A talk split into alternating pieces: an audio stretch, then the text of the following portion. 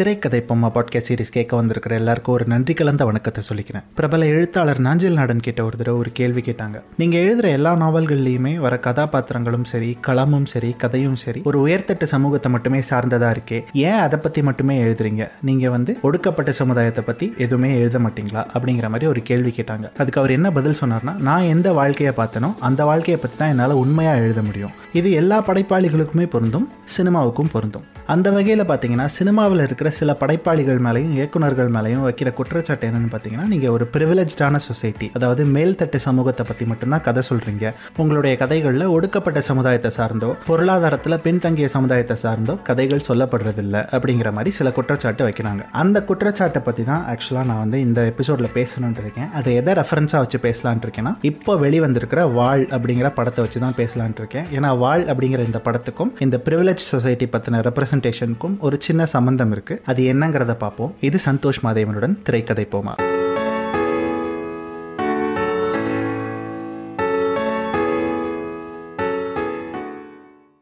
இந்த privilege society ரெப்ரசன்டேஷனுக்கு முன்னாடி வாழ் படம் எப்படி இருக்குது அப்படின்னு நான் சொல்லணும்னு நினைக்கிறேன். இந்த படத்தை வந்து ஓடிடியில் ரிலீஸ் பண்ணியிருக்காங்க. ஆனால் இந்த படத்தை தேட்டரில் பார்க்கறதுக்கான ஒரு வாய்ப்பு எனக்கு கிடச்சிது. ஒரு ப்ரிவ்யூ ஷோ பார்த்தேன். ஏற்கனவே ட்ரெய்லர் வந்தப்பவே இந்த படத்தை பற்றி இருந்த ஒரு ஒப்பீனியன் தான். ப்ரிவ்யூ ஷோ பார்க்கும்போது எனக்கு தோணுச்சு. அதாவது இந்த படம் வந்து தேட்டரில் பார்க்கறதுக்கான படம். ஆனால் தவிர்க்க முடியாத சூழலில் லாக்டவுனில் இந்த படத்தை டிஜிட்டல் ரிலீஸ் பண்ணுறாங்க இந்த படத்தை ஏன் தேட்டரில் பார்க்கணும் அப்படின்னு நான் சொல்கிறேன்னா இது வந்து ஒரு விஷுவல் மேக்னிஃபிசன்ஸ் நம்ம ஏற்கனவே முன்னாடி ஒரு எபிசோடில் சொன்ன மாதிரி சினிமா வந்து காட்சி மொழி வாயிலாக உணர்வு உணர்வுகளை கடத்துகிற ஒரு மீடியம். அந்த காட்சி மொழியின் உச்சத்தை அப்பப்போ சில படங்கள் வந்து தொடும். அதுல ஒரு படம் வாழ். அதனால தான் இந்த படத்தை தேட்டரில் பார்த்தா அது கம்ப்ளீட்டா இன்னொரு அனுபவமா இருக்கும். ஒரு பேர் அனுபவமாக இருக்கும் அப்படின்னு நான் நம்புறேன். மற்றபடி இந்த படத்தினுடைய கதையை பத்தி நான் சொல்லக்கூடாது. ஏன்னா ஸ்பாய்லர் ஆயிடும் ஆனால் இந்த படத்தினுடைய கதை களம் எப்படி இருக்குன்னா இந்த படத்தின் இயக்குனர் அருண் பிரபு புருஷோத்தமனுடைய முதல் படமான அருவி இருக்குல்ல. அருவி பார்க்கும்போது நமக்கெல்லாம் ஒரு அன்னீசினஸ் இருக்கும். அன்னீசினஸ்னா படம் வந்து தப்பா இருக்கு இல்ல படம் நல்லா இல்ல அந்த அன்னீசினஸ் இல்ல. படத்தில் இருக்கிற அந்த கதை களம் வந்து ஒரு ஃபார்ம் ஃபார்ம் ஆஃப் அன்னீசினஸ் வந்து நமக்கு கொடுக்கும். படத்தில் வந்து நிறைய நெகட்டிவான சில மொமெண்ட்ஸ் இருக்கும். அந்த நெகட்டிவான மொமெண்ட்ஸ் எல்லாம் சேர்ந்து ஒரு அன்னீசினஸ் வந்து நமக்கு கொடுக்கும். அந்த நெருடல் எப்படி இருக்கும் அப்படின்னா ஐயோ அந்த பொண்ணு பாவண்டா அந்த பொண்ணை விட்டுருங்கடா அப்படிங்கிற மாதிரி ஒரு பரிதாபம் வரும் அந்த கேரக்டர் மேலே. அதே மாதிரி அந்த பொண்ணு மேலே முதல்ல கோபமும் வரும். இந்த மாதிரி அந்த படம் முழுக்க இந்த நெருடல் வந்து வெவ்வேறு உணர்வுகளை வந்து நமக்குள்ள பாய்ச்சிக்கிட்டே இருக்கும். டுவர்ட்ஸ் தி எண்ட் பார்த்தீங்கன்னா அது கம்ப்ளீட்டாக ஒரு ஃபீல் குடான மூவியாக தன்னுடைய கலரை அப்படியே சேஞ்ச் பண்ணிக்கும். இதுதான் அந்த படத்தினுடைய ரைட்டிங்ல இருந்த ஒரு மேஜிக் அப்படின்னு நினைக்கிறேன். இந்த நெருடலான கதைக்களத்துக்குள்ள வெவ்வேறு வகையான கதாபாத்திரங்கள் உள்ள வருவாங்க. ஒவ்வொருத்தருக்கும் ஒவ்வொரு இலக்கிற்கும் ஒவ்வொருத்தருடைய மூடும் ஒரு மாதிரி இருக்கும். ஒவ்வொருத்தருடைய டோனும் ஒரு மாதிரி இருக்கும். இப்படி பலதரப்பட்ட கதாபாத்திரங்கள் இருக்கிற அந்த உலகத்துக்குள்ள இந்த கதாபாத்திரங்களை வச்சு ஒரு ஜம்பிளிங் பண்ணியிருப்பாரு அருண் பிரபு. அதுதான் ஆக்சுவலா அந்த மேஜிக்கை வந்து உருவாக்கி இருக்கும் அப்படின்னு நினைக்கிறேன். அதே மாதிரி ஒரு மேஜிக் தான் திரும்ப வாழ்லையும் அவர் பண்ணியிருக்காரு. இந்த ரெண்டு படத்துக்குமான ஒற்றுமை என்ன அப்படின்னு பார்த்தீங்கன்னா அந்த நெருடல் தான். இந்த நெருடலை அருவி மாதிரியே இந்த படமும் தொடக்கத்திலிருந்தே நம்ம கிட்ட உருவாக்குது. அதை உருவாக்குனது அப்புறமா அந்த நெருடலுக்குள்ள இதே மாதிரியே நிறைய கதாபாத்திரங்களை காட்டி ஒவ்வொருத்தருடைய எமோஷனையும் இந்த படம் வந்து ஜம்பிளிங் மாதிரி நம்ம கிட்ட பிரசன்ட் பண்ணுது. இந்த மேஜிக்குக்கான சினிமாட்டோகிராஃபியும் மியூசிக்கும் தான் இந்த படத்தினுடைய பெரிய பக்கபலம். கிட்டத்தட்ட படத்தின் பெரும்பான்மையான காட்சிகள்ல ஒரு ஷாட்டாவது ட்ரோன் ஷாட் இருக்கு. ட்ரோன் ஷாட் அப்படின்னா ஒரு எலிவேட்டட் ஷாட் வானத்துல இருந்து அந்த ஊர் எப்படி இருக்கு? அந்த நிலப்பரப்பு எப்படி இருக்கு? அப்படிங்கிறத காட்டுவாங்க. அது வந்து படத்தின் தொடக்கத்துல வந்து சென்னையை காட்டும் போது ஒரு டச் ஆங்கிள் காட்டுவாங்க. டச் ஆங்கிள்னா ஒரு குறிப்பிட்ட ஆங்கிள்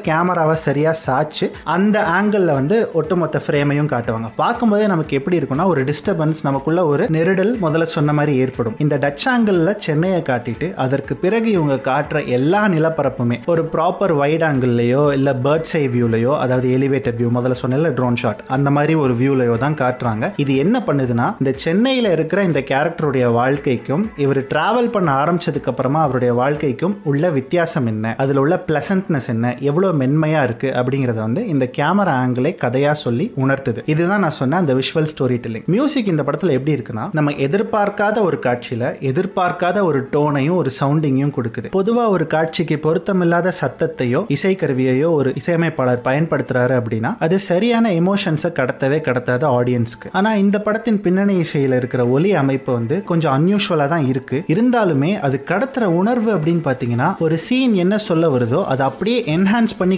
காட்டுது. இதோட பின்னணி செயல பிரதீப் பண்ணியிருக்கிற எக்ஸ்பெரிமெண்டேஷனுக்கு கண்டிப்பா அவருக்கு வந்து ஒரு பெரிய ரெக்கக்னிஷன் கிடைச்சே ஆகணும் அப்படின்னு நான் ஆசைப்படுறேன். அடுத்தபடியா ஆஸ் யூஷுவல் அருவியில இருந்த மாதிரியே அருண் பிரபுவோடைய எடிட்டிங் பேட்டர்ன் எப்படி இருக்கு அப்படின்னு பாத்தீங்கன்னா ரொம்ப குவிர்க்கியா முன்னும் பின்னும் போயிட்டு போயிட்டு வருது. அருண் பிரபு நேச்சுரலாவே அந்த நான்லைனியர் ரைட்டிங் ஸ்டைல தான் ஃபாலோ பண்றாரு. இப்போ அருவியிலையும் பாத்தீங்கன்னா ஒரு ஸ்டோரி நரேட் பண்ணுவாங்க படத்தினுடைய இடையில. அந்த ஸ்டோரியோட ரெப்ளிகாவா கிளைமேக்ஸ்ல வந்து ஒரு விஷயம் நடக்கும். அதே மாதிரி இந்த படத்துலயும் படத்துக்கு நடுவில் ஒரு ஸ்டோரி ஸ்டோரி வருது. அந்த ஸ்டோரியோட ரெப்ளிகாவா கிளைமேக்ஸ்ல ஒரு விஷயம் நடக்குது. இந்த மாதிரி நிறைய மொமெண்ட்ஸை வந்து இந்த குவிர்க்கியான எடிட்டிங் பேட்டர்ன் ரொம்ப ஈஸியா எக்ஸிக்யூட் பண்ணி காட்டிடுது இப்படி ரைட்டிங் வைஸும் சரி டெக்னிக்கல் வைஸும் சரி எக்ஸிகியூஷன் வைஸும் சரி எல்லா விதத்துலையுமே நேர்த்தியாக தான் இருக்கு. ஆனா இந்த படத்துல இருக்கிற பிரச்சனை என்ன அப்படின்னு பார்த்தீங்கன்னா நம்ம முதல்ல சொன்ன அந்த ப்ரிவிலேஜ் ரெப்ரசன்டேஷன் தான். அது என்ன அப்படிங்கிறது தான் அடுத்த செக்மெண்ட்ல பார்க்க போறோம்.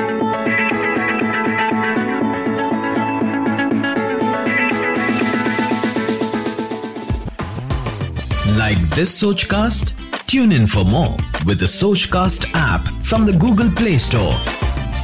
பொதுவாக எந்த கௌதம் மேனன் படம் வெளிவந்தாலும் ஒரு விஷயத்தை வச்சு அவர் வந்து ரொம்ப ஓட்டுவாங்க கலாய்ப்பாங்க. என்ன அப்படின்னு பார்த்தீங்கன்னா மிடில் கிளாஸ் ஃபேமிலி அப்படின்னு சொல்லி அவர் காட்டுற ஃபேமிலிஸையும் அந்த கதை களத்தையும் தான் ரொம்ப அதிகமாக கலாய்ப்பாங்க. காரணம் என்ன அப்படின்னா மிடில் கிளாஸ் அப்படிங்கிறதுக்கு இங்கே வந்து ஏற்கனவே ஒரு எக்ஸிஸ்டிங் டெஃபினேஷன் இருக்கு. அந்த டெஃபினேஷனுக்குள்ள கௌதம் மேனன் படங்கள் பொருந்துறது இல்லை அப்படிங்கிறது தான். இதை டெஃபினேஷன் சொல்றதையே முதல்ல என்னால் ஏற்றுக்க முடியல. மிடில் கிளாஸ் அப்படிங்கிறதே ஒரு சப்ஜெக்டிவான டேர்ம் தான். சப்ஜெக்டிவான டேர்ம் அப்படின்னா என்னன்னா இப்போ என்கிட்ட ஒரு வண்டி இருக்கு. இந்த வண்டியோட விலை வந்து ஒன் பாயிண்ட் டூ லேக்ஸ் இப்போ நான் வந்து ராயல் என்ஃபீல்டு வச்சிருக்கிற ஒருத்தர் பார்க்குறேன் அப்படின்னா அவர் வந்து எனக்கு பணக்காரராக தெரியலாம். கண்டிப்பாக ராயல் என்ஃபீல்டை என்னால் வாங்கவே முடியாது அஃபோர்ட் பண்ணவே முடியாது. ஏன்னா இப்போ வாங்கியிருக்கிற வண்டிக்கே நான் இன்னும் முழுசாக கடன் அடைச்சு முடிக்கல. இப்போ ராயல் என்ஃபீல்டு வச்சிருக்கிறவரும் இந்த ஊரில் மிடில் கிளாஸில் தான் இருக்காரு. நான் வச்சிருக்கிறது எமஹா எஃப்சி நானும் மிடில் கிளாஸில் தான் இருக்கேன். ஸ்ப்ளெண்டரோ பிளாட்டினாவோ வச்சிருக்கிறவரும் மிடில் கிளாஸில் தான் இருக்காரு. இதுதான் சப்ஜெக்டிவ் சப்ஜெக்டிவ் அப்படிங்கிறது என்னுடைய பார்வையில் நான் வந்து ஒரு விஷயத்துக்கு ஒரு டெஃபினேஷன் வச்சிருக்கேன் ஒரு விளக்கம் வச்சிருக்கேன். அந்த விளக்கங்களுக்குள்ள பொருந்தினா மட்டும்தான் அது சரின்னு நான் நம்புவேன் அப்படின்னு நினைக்கிறோம்ல. அதுக்கு பேர் தான் சப்ஜெக்டிவ் இந்த கண்ணோட்டத்தில் பார்த்தா கௌதம் மேனன் காட்டுற சில கதாநாயகர்கள் கதாநாயகிகள் மிடில் கிளாஸ் தான். இன்னொரு விஷயம் என்னன்னா கௌதம் மேனன் மிடில் கிளாஸ்ங்கிற வார்த்தையே மூணே மூணு படத்துல தான் இது வரைக்கும் பயன்படுத்தி இருக்கிறார் ஒன்னு மின்னலே இன்னொன்னு பச்சை கிளி முத்துச்சரம் மூன்றாவதா நீதானையன் பொன் வசந்தம். இந்த மூணு படமுமே பாத்தீங்கன்னா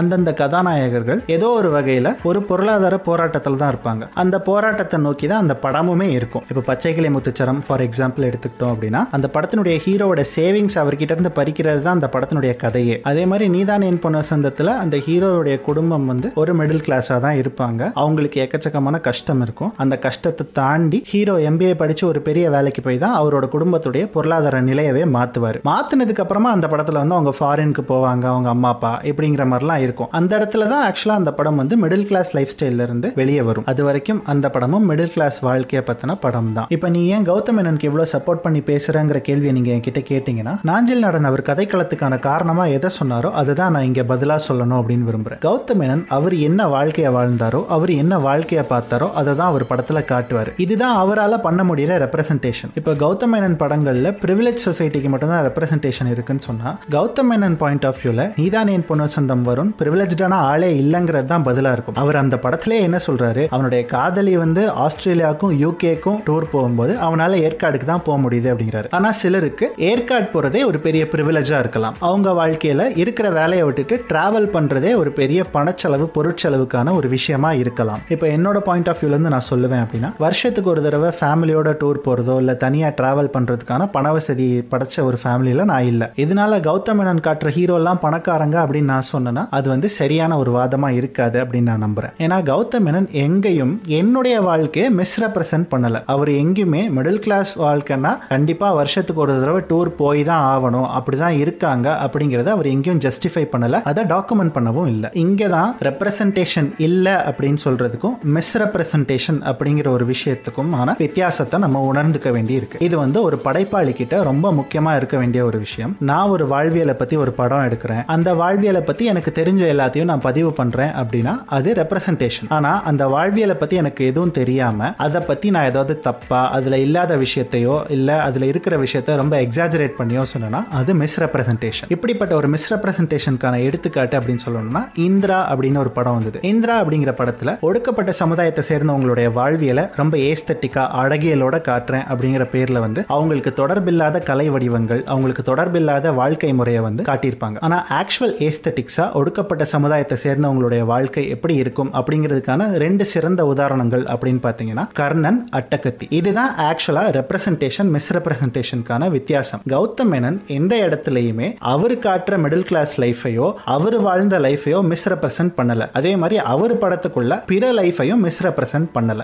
இந்த பாயிண்ட் ஆஃப் வியூல இருந்து வாழ் படத்தை அணுகுனோம்னா ஒருத்தருக்கு வாழ்க்கையில பிரச்சனை இருக்குன்னா டிராவல் பண்றது மட்டும்தான் ஒரே சொல்யூஷன் அப்படிங்கிற டோன்ல அந்த படம் வந்து சொல்லப்பட்டிருக்குது. அதுதான் என்னால ஏத்துக்க முடியல. அந்த படத்துல இருக்கிற பெரிய முரணா நான் அதை மட்டும் தான் பார்க்கிறேன். ஏன்னா என்னை பொறுத்த வரைக்கும் டிராவலுங்கிறது ஒரு ப்ரிவிலேஜ் தான். அது மட்டுமே ஒருத்தருடைய பிரச்சனைகளுக்கான தீர்வு அப்படின்னு சொன்னா டிராவல் பண்றதுக்கான வாய்ப்பு இல்லாதவங்க பணவசதி இல்லாதவங்க இல்ல நிறைய கமிட்மெண்ட் ஒரு நிறைய ரெஸ்பான்சிபிலிட்டிஸ் இருக்கிறவங்க என்ன பண்ணணும் அப்படிங்கிறதுக்கான ஒரு விளக்கத்தையோ இல்ல ஒரு ஜஸ்டிபிகேஷனோ இந்த படம் கொடுக்கல. அது வந்து இந்த படத்துல எனக்கு இருக்கிற ஒரு பெரிய குறை. அந்த குறையை சொல்லிட்டு இந்த எபிசோட நான் இங்க முடிச்சுக்கிறேன். வாழ் படத்தோட ப்ரிவியூவை பார்க்கறதுக்கான வாய்ப்பை எனக்கு ஏற்படுத்தி கொடுத்த நண்பர் அகர முதல்வனுக்கும் படத்தினுடைய ஹீரோ பிரதீப்புக்கும் நன்றி சொல்லிக்கிறேன். சீக்கிரமே இன்னொரு எபிசோடோடு உங்களை சந்திக்கிறேன். இது திரைக்கதை போமா? நான் சந்தோஷ் மாதேவன்.